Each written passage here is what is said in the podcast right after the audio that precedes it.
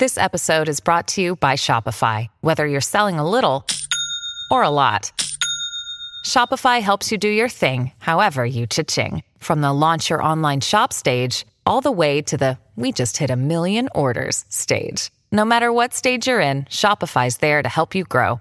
Sign up for a $1 per month trial period at shopify.com slash special offer, all lowercase. That's shopify.com slash special offer.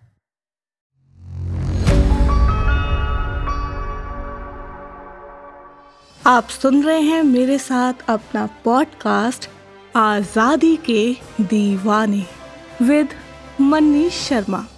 सिर्फ़ और सिर्फ़ audio पिटारा पर।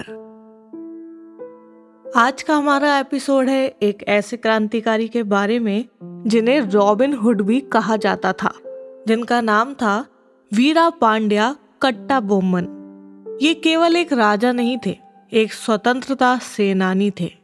वीरा पांड्या कट्टा बोमन उन लोगों में से थे, जिन्होंने बिल कलेक्टर्स के नाम से जाने जाने वाले गाँव से कर इकट्ठा करने के लिए ब्रिटिश सरकार द्वारा नियुक्त अधिकारियों को कर देने से इनकार कर दिया था। 18वीं शताब्दी में पलायकर और भारत के तमिलनाडु में पंच लंकुरिची के सरदार थे। उन्होंने ब्रिटिश ईस्ट इंडिया कंपनी की संप्रभुता को स्वीकार करने से इनकार कर दिया। और उनके खिलाफ युद्ध किया, जिसे आगे चलकर पॉलीगर का पहला युद्ध कहा जाता है। वीरा पांड्या का जन्म 3 जनवरी 1760 को पांचाला कुरिची तमिलनाडु में हुआ था। वो एक वटुका थे, जिसका मतलब होता है उत्तरी, यानी कि कहा जाए तो कोई एक गंदा शब्द, और तमिल में इस शब्द को नीच माना जाता है। उनके पूर्वज आंध्र प्रदेश के निवासी थे। सन 1565 में विजयनगर साम्राज्य के पतन के बाद, वो उत्तर से तिरुनेलवेली क्षेत्र में बसने के लिए दक्षिण भारत में आए। तिरुनेलवेली के अच्छे क्षेत्रों में वहाँ के प्रमुख समुदायों ने कब्जा कर लिया था, जिसकी वजह से विजयनगर साम्राज्य से आए कंबल्टर जाति के लोगों के लिए अच्छी जगह नहीं बची थी। इसीलिए उन्होंने शुष्क इलाकों पर पनाह लेना शुरू किया। इतिहासकारों का मानना है कि स्थानीय लोक कथाओं में वीरा पांड्या कट्टा बोमन को रॉबिन हुड कहा जाता है और कई सारी कविताओं और कथाओं में उनका ज़िक्र है। पॉलीगारों का अंग्रेज़ों के साथ कई हद तक संघर्ष हुआ। विजयनगर साम्राज्य के पतन के बाद तमिल क्षेत्र का पांड्या राज मदुरई के नायक्कर राज्यपालों के अधीन हो चुका था। नायक्करों ने प्रशासनिक कार्य जैसे कर वसूल करना, यानी टैक्स लेना, स्थानीय न्यायपालिका को चलाना और पलायम में सैनिकों को बनाए रखने के लिए पॉलीगारों या पलायकरों को नियुक्त किया। कर्नाटक युद्ध के बाद इस क्षेत्र का नियंत्रण और कोट के नवाब के हाथों में चला गया था। पर पॉलीगारों ने नवाब के अधिकार को मान्यता देने से इनकार कर दिया। हालात तब और मुश्किल हो गए जब नवाब ने अंग्रेज़ों से भारी मात्रा में धन उधार ले लिया। नवाब ने अंग्रेज़ों को उधार ली हुई राशि के बदले क्षेत्र से कर वसूल करने का अधिकार दे दिया। इन्हीं परिस्थितियों में पॉलीगारों का अंग्रेज़ों के साथ संघर्ष छिड़ चुका था। पांचालंग कुरिची के एक पॉलीगार वीरा पांड्या कट्टा बोमन ने ईस्ट इंडिया कंपनी को अपने कर का भुगतान करने से साफ़ इनकार कर दिया।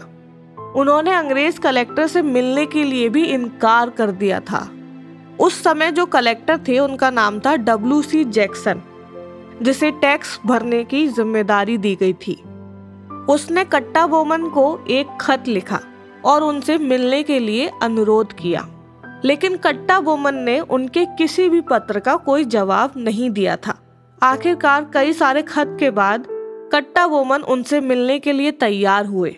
लेकिन जब कट्टा बोमन जैक्सन से मिले तो उनका इरादा सिर्फ़ उनकी बेइज्जती करने का था। उन्हें पता चला कि यहाँ उन्हें खतरा है तो वो वहाँ से भाग निकले। तब जैक्सन ने तेईस दिन तक उनका पीछा किया। कट्टा बोमन बहुत ही साहसी राजा थे। उन्होंने मांग की कि उनके क्षेत्र में लंबे समय से सूखे की स्थिति है, जिसके कारण उनका कर यानी टैक्स माफ़ किया जाए।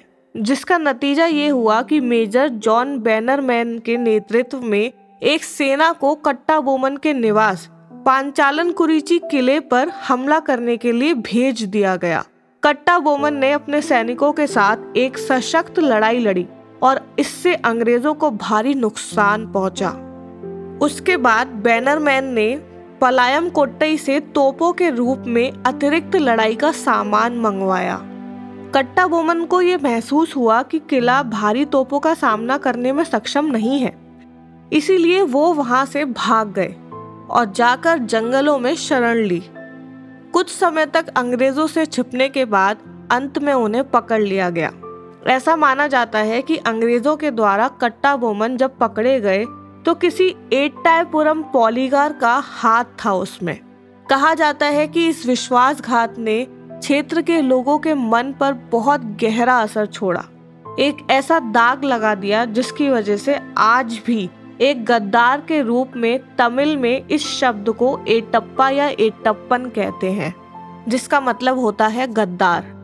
अंग्रेज़ों को कट्टा बोमन के सैनिक बल का पता चल चुका था।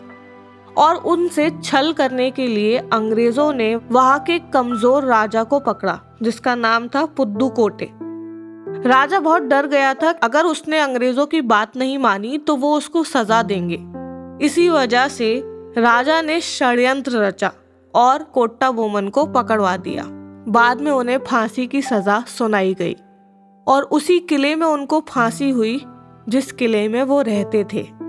आज भी वो किला कोट्टा बोमन स्मारक किले के नाम से जाना जाता है, जो वर्तमान में तमिलनाडु में स्थित है। ये कोट्टा बोमन किला थूथुकुड़ी से 18 किलोमीटर दूर है। इस स्थान पर कट्टा बोमन का सैन्य अड्डा हुआ करता था। अंग्रेज़ों ने ऐसे वीर सिपाही को पकड़ लिया और उन्हें फांसी की सजा सुनाई गई। ऐसे ही सुनते रहिए अपना प्यारा सा शो आज़ादी के दीवाने विद मनी शर्मा। सिर्फ़ ऑडियो पिटारा डॉट कॉम पर और सभी ऑडियो स्ट्रीमिंग प्लेटफॉर्म पर। धन्यवाद। ऑडियो पिटारा सुनना ज़रूरी है।